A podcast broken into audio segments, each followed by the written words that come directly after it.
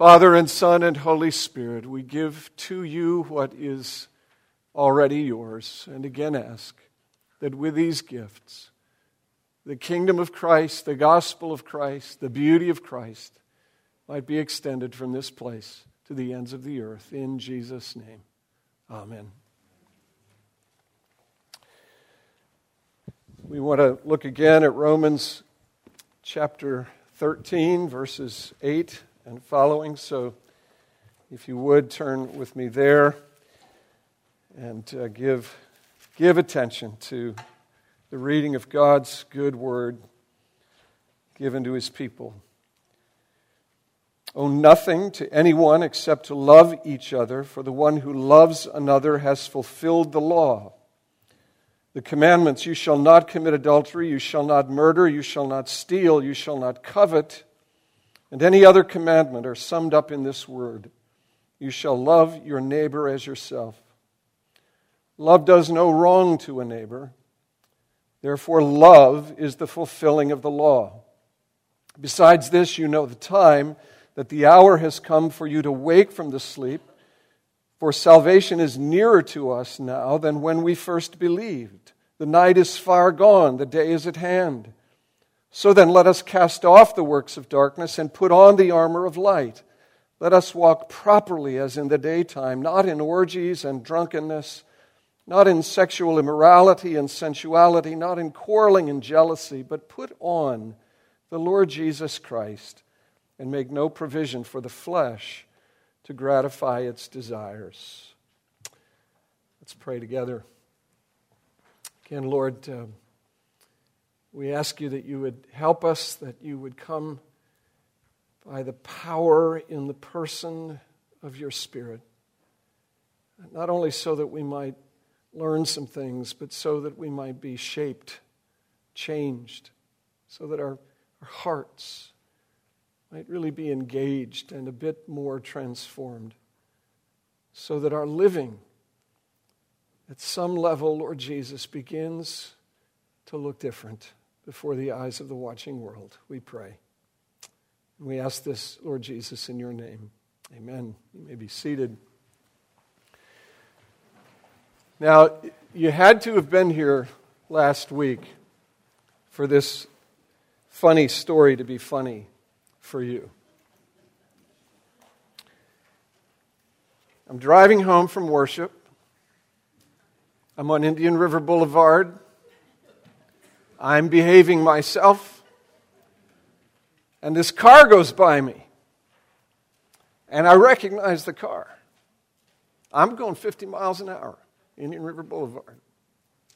And this car goes by me. We're right about 41st Street, just, just south, south of Bridgepoint, just before you get to Laguna. I think that's what it's called. And this car goes by me, and I recognize the car. Not only do I recognize the car, I recognize the passenger. Not only do I recognize the passenger, I recognize the driver. They're members of my church. I'm not going to tell you who they are, but I picked up my phone and I and the voice on the other end of the phone says hello and I said, "Gene, it's Mike. I'm right behind you. You're over the speed limit." So we had a good laugh, right? we had a good laugh. Now, as one lawbreaker to another, it's really important that we have a right view of the law.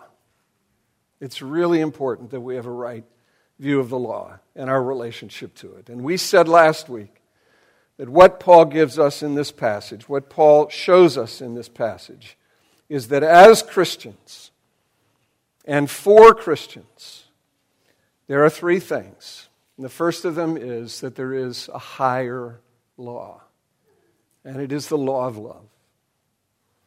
And there is a great hope. There is, there is one law, this higher law. There is one hope, this greater hope. And there is one life. There is a life to be lived that flows out of this higher law and this great hope. So the higher law is the law of love, And that law applies to those within the church. We extend this law of love to one another. We extend this law of love to those outside the church. To whom do I owe this love? It seems pretty clear from this passage, particularly verse 8 and 9 and 10, those three verses, that love extends indiscriminately. Verse 10 love does no wrong to a neighbor. To a neighbor. Who's my neighbor? Good Samaritan. now, I want to continue to think about these three points one law, one hope, one life. But I do think it's important that we consider, that we think a bit about this matter of the law. Because I think there's a great deal of misunderstanding out there in the church about our relationship as Christians to the law. What is my relationship to the law? Christ has come, right? What on this side of the cross is my relationship to the law? Well, here's the first question What law is in view? Well, it seems pretty clear from this passage and from other places in the New Testament, but this passage that what Paul has in mind is what we call the moral law. The law that governs relationships. Relationship between God and man certainly has a moral component to it, but relationship between man and man is clearly what's in view here. How do we relate to each other? And Paul identifies four commandments cited from Exodus 20 and Deuteronomy 5 from the Ten Commandments, which touch our relationship to one another, person to person. Relationships are governed, as I think we'll see, relationships are governed by, by a kind of law. And Paul says that law fulfills these four commandments. He uses that word a couple of times in the passage. Law is the fulfillment of these commandments or any other command that touches relationships between persons. That's the concern here, right? That's the, the context, the setting. How do we live as the church, within the church? How do we live as we extend ourselves out beyond the walls of the church, out into the world? It's about how we relate to other persons. So when I'm faithful to how God has ordered life, for example, with respect to human sexuality, with respect to marriage. When I live life as God intends for life to be lived, I'm loving you. I'm loving you. When I respect the sanctity of your life, I'm loving you. When I respect your property, even to the place of defending it, I'm loving you. If I steal, I'm not loving you. If I commit adultery, I'm not loving you. If I do your physical person harm, I'm not loving you.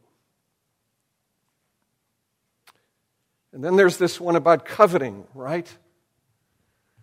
Which if you which if you wondered whether or not someone said to me recently and i really agree with this one of our members said you know the danger in reading the 10 commandments is that you can begin to feel smug about yourself. Well i would suggest to you that that may be true of 5 through 9 but if you look at 1 through 4 and then especially number 10 it's pretty tough to be smug. If i'm envying your stuff i'm not loving you if I think that I deserve your stuff, I'm not loving you. And actually, if I'm coveting my own stuff, in the sense that my own stuff I consider to be mine, and I hoard it to myself and for myself, and in the process lose the capacity for generosity and liberality, I'm not loving you.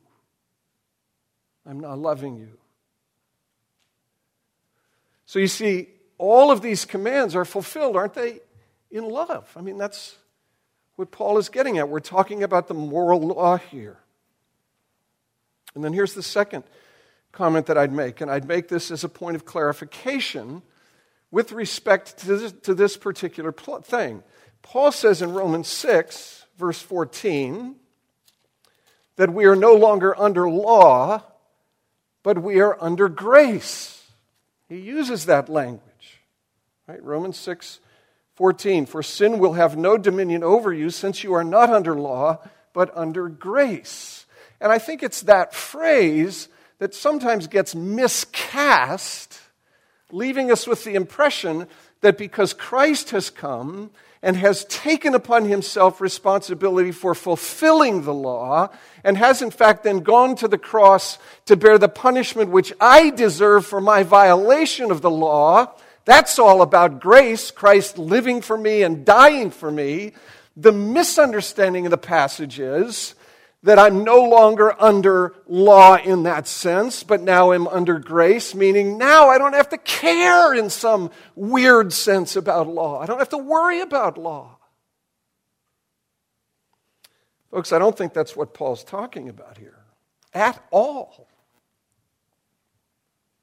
If you look at that verse, and, and we could say this of other passages where he uses similar language. If you look at that particular verse in its context, it seems to me that it's pretty clear what it is that Paul is suggesting when he says we're no longer under law but under grace. Verse 12 of chapter 6 Let not sin, therefore, reign in your mortal bodies to make you obey their passions. Let not sin reign in your mortal bodies so that you, to make you obey their passions. Do not present your members to sin as instruments for unrighteousness, but present yourselves to God. Sound like Romans 12? Present your bodies a living sacrifice, holy and acceptable to God. Don't present your members to sin as instruments for unrighteousness. Present yourselves to God as those who have been brought from death to life, and your members to God as instruments for righteousness. For sin will have no dominion over you, since you are not under law but under grace. What's the imagery here? The imagery here is the imagery of master and slave. And the dynamic that is in play is the dynamic of dominion and reign. Right? I told you this. I mean, you know this, I think. Maybe you don't remember, but a couple of months ago, I downloaded a whole bunch of Dylan stuff. Not Dylan Thomas, uh, Bob Dylan. A whole bunch of. And you know, I mean, one of the great Dylan songs of all time from 1975. You got to serve somebody. You gonna. You gonna. You do. You serve. Nobody's free. Freedom is such an illusion. Folks, it may be the devil and it may be the Lord, but you're going to have to serve somebody. And you do. And that's the imagery that Paul uses here. It's the imagery of master and slave. But notice the dynamic of that imagery it's the imagery of bondage. It's not the imagery of freedom. It's the image, imagery of dominion that you find in chapter 6. So, what does Christ come to do when Christ comes? See, we've said this when we looked at chapter 6 and then into chapter 7. We've said that law and sin make for a really bad marriage. Paul says this in chapter 7. It alludes to it, suggests it throughout this section of the letter. That what law does is stir up sin. Says, I never would have known what coveting was if the law hadn't said, don't covet. I never would have known what it would mean to touch a park bench that has just been painted if somebody hadn't posted a sign on the bench that says, do not touch wet paint. You walk by the bench, you pay no attention to it until somebody sticks the sign on the bench that says, Don't touch this. The minute somebody says, Don't touch this, every fiber of your being goes there. See, law and sin make for a, bad, bad marriage.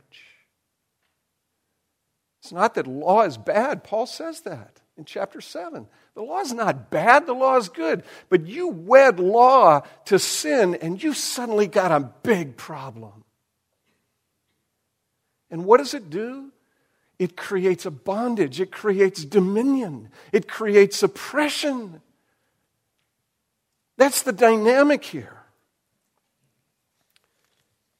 See, apart from Christ, law together with sin creates this partnership that leaves me in bondage. Look, just, just for the record, if you don't know this in your own experience, just let me tell you, even in its most subtle forms, in its most acceptable forms, sin never did anybody any good. It didn't.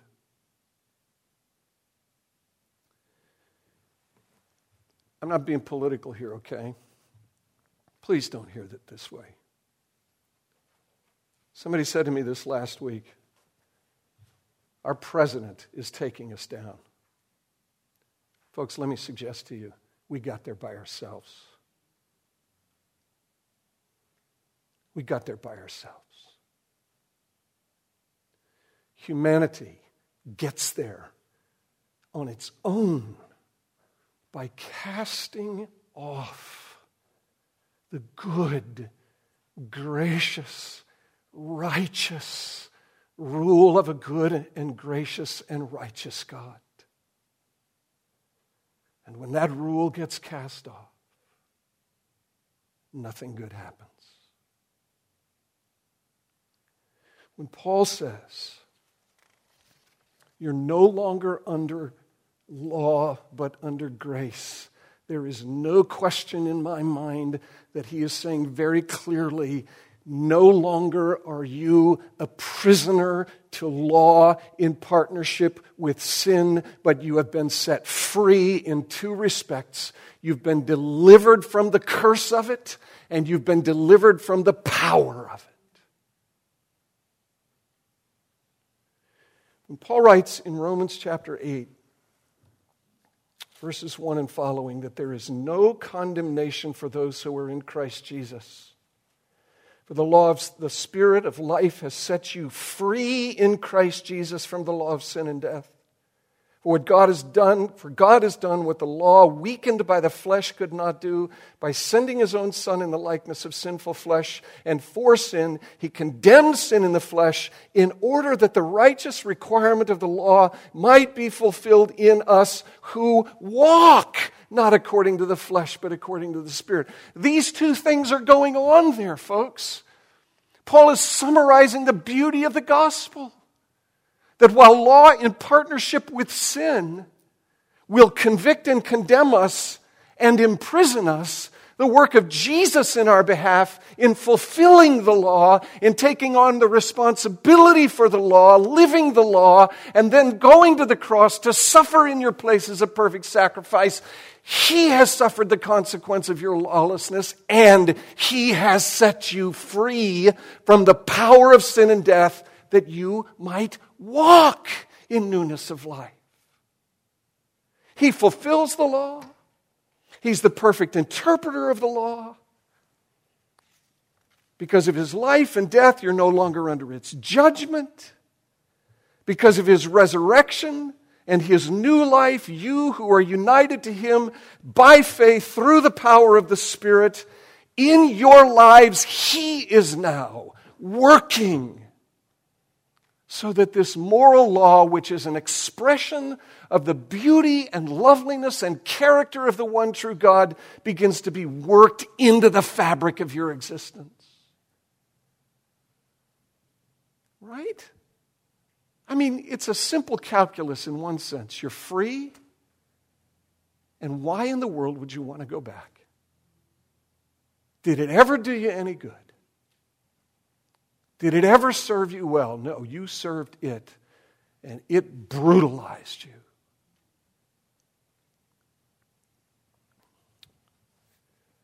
Why would you want to go back? Christ has set you free and is now, as we walk this Christian life, fulfilling the law in us. He is working out the perfections of the law. Jesus says, Matthew chapter 5, I've come not to abolish the law and the prophets, but to fulfill them. Isn't it reasonable? Doesn't it make sense that the one who himself fulfills the law and is himself love would see to it that those who, again, by faith, through the Spirit's work, wouldn't he want for them to become what he himself is, which is love?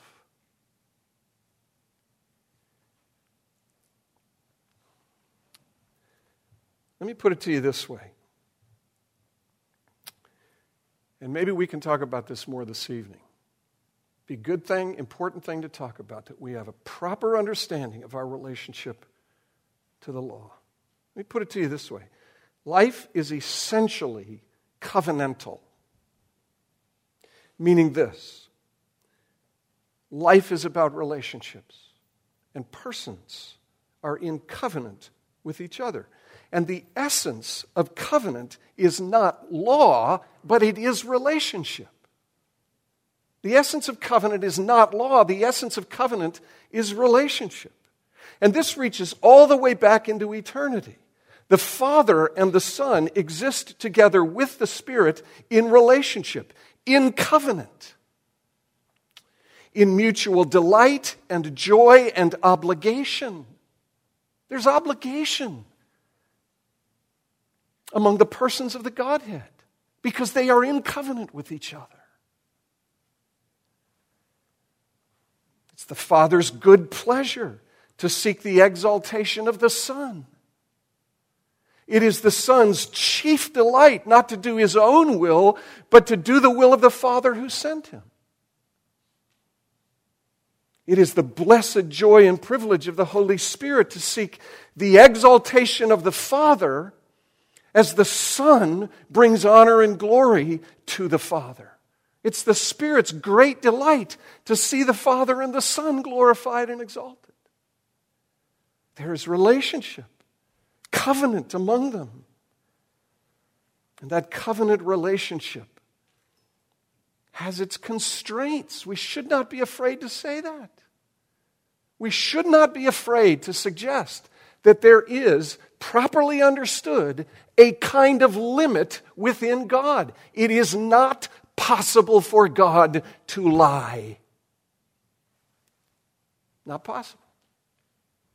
It's not possible for the Son to be the Father. It's not possible for the Father to be the Son. It's not possible for the Spirit to be the Father or the Son. Not possible for the Spirit to be the Father and the Son. There is a beautiful economy among the persons of the Godhead, existing in covenant relationship from all eternity. And there is this sense in which that covenantal relationship exhibits itself, puts itself on display as the Father does what the Father does, and the Son does what the Son does, and the Spirit does what the Spirit does, and they do not do violence to the beauty of that dance by crossing lines. The essence of that covenant relationship is love. You ask, you ask, what is it that distinguishes God, actually defines him? It is love. God is love. 1 John 4 8. And you see, you see that love put on display as the Father seeks the exaltation of the Son, and as the Son seeks the glory of the Father, and as the Holy Spirit seeks the exaltation and the glory of the Father and the Son. It's beautiful.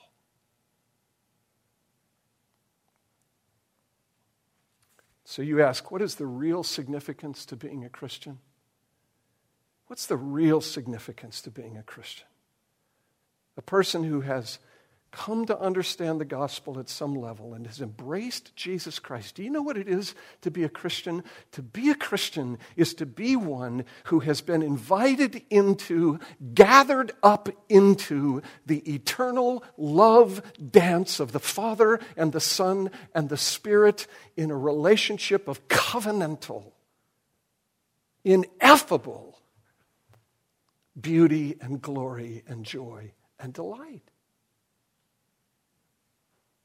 Law and grace are not at odds for the Christian. Law, God, God dictating policy, if you will, God, God conferring wisdom, if you will, God setting limits, if you will. Law is simply the outworking, the expression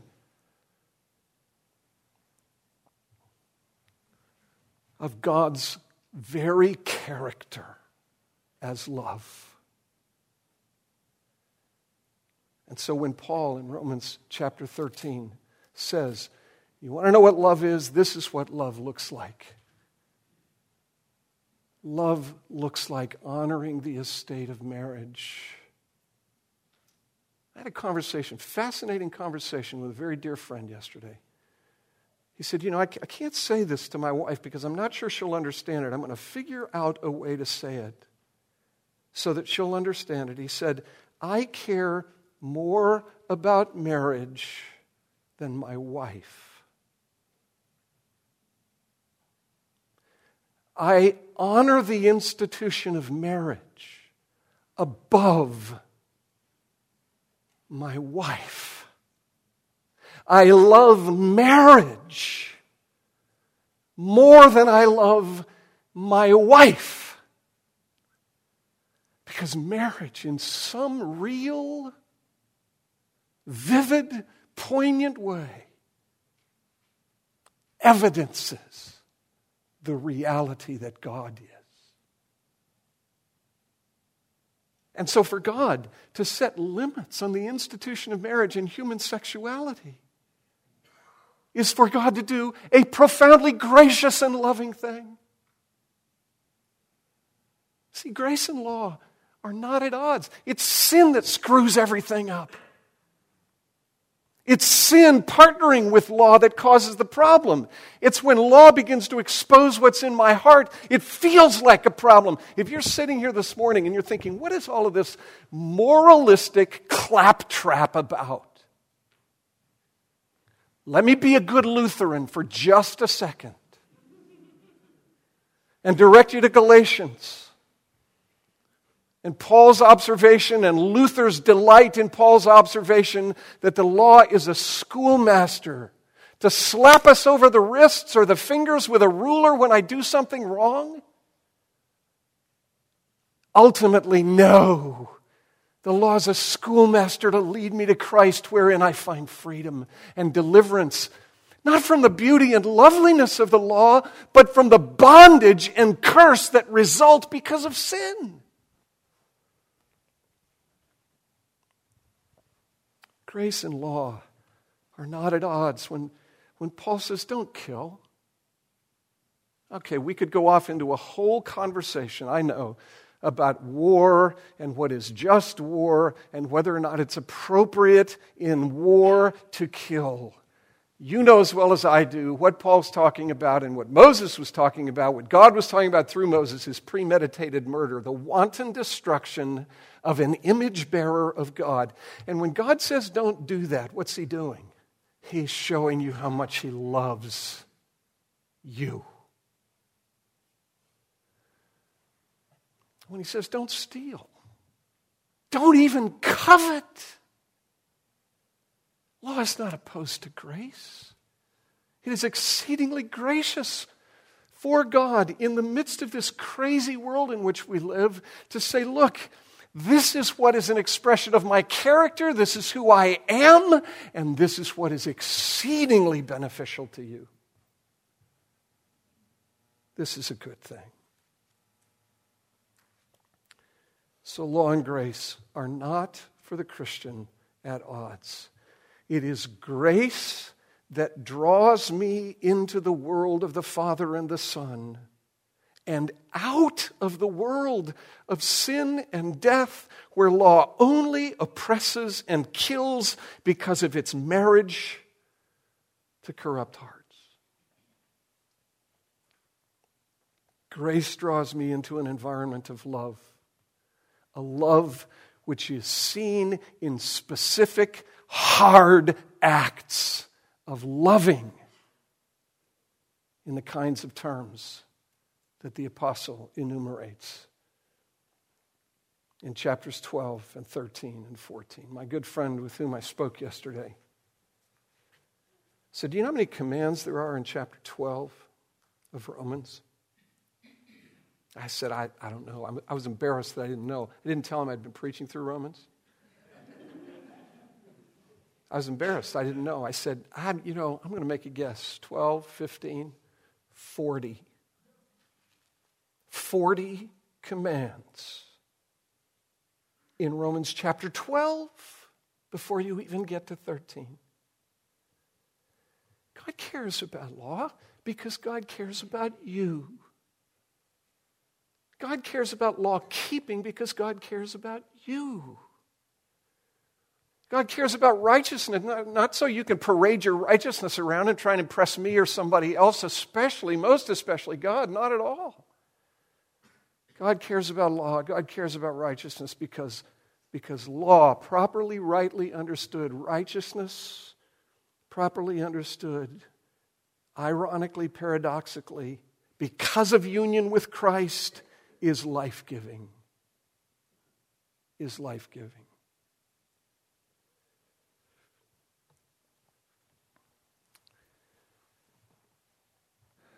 So, what of this greater hope?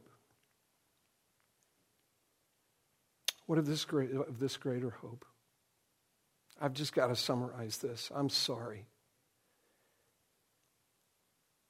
But Paul, Paul uses a metaphor of day and night, night and day, as a way of, of compelling us and reasoning with us to understand that to move in the direction of righteousness, to move in the direction of law uh, of lawfulness and obedience is only consistent with who we are. He says night and day, right? Barb went down to the beach this morning. She sent me a little, I was writing my sermon. She got to go to the beach. She sends me a little text message with a picture of the sunrise. Look, this is it. This is what's going on in this passage very simply. Paul is saying the day has come. Is it fully here? No, it's not fully here. There's a sunrise that has occurred. What is that sunrise? This is where the greater hope is. The sunrise has occurred in that until the appearing of Jesus, the whole world lay in darkness. Remember, O holy night? Long lay the world in sin and darkness pining. And then Jesus came, and what happened? The day began to break. And Paul's saying, You're no longer in the night. Don't live in the night. You're a part of the day. Live in the day. Is it fully here? No, it's not. But the beams have shot across the crest of the horizon. The daylight has broken. The kingdom has come. It's present and it's present here in power. It was present in Jesus. It's present in his church. Not fully realized, but the day is advancing. And the time will come when the day is fully here. But you are of the day not the night. You are of light, not darkness. Be who you are. Be what you are. Move in the direction of what you are. And notice he says our salvation is nearer to us than when we first believed. Hey, folks, that's chronological, that's literal. Your salvation, the final realization of total daylight, is a day closer than it was yesterday. It's nearer today than it was yesterday or a week ago. Doesn't that make you glad? And so, what is this one life? This one life, as we've said again and again, moment by moment, day by day, is the whole business. More and more, by God's grace, in connection with other believers, with my brothers and sisters, putting on more and more and more the garments of Christ. And those garments if you distill them down, if you reduce them down, those garments are love. Love. So it seems to me there's no, no discrepancy in that sense, no conflict between grace and law. It's sin that creates the conflict. But for the Christian, united to Jesus Christ, his commands are not burdensome. Hard? Dang right. Burdensome, crushing? No. That's what sin does. His commandments are not burdensome. Jesus says it. Good word for you to have in mind as we come to this table. Come to me, all you who are weary and heavy laden, and I will give you rest. For my yoke is easy and my burden is light. Let's pray together. Lord Jesus, this is hard. It's hard. You call us to something that exceeds our grasp. We freely, gladly acknowledge it, just as David did in Psalm 25. But you call us to something deep and rich and life giving and beautiful and lovely, something which is, in fact, an expression of your very being and character, an expression of love. Oh God, by your grace, give us grace that this love in specific acts of love might be more and more evident among us. And help us as we come now to this table. We ask in your name. Amen. We have you stand as we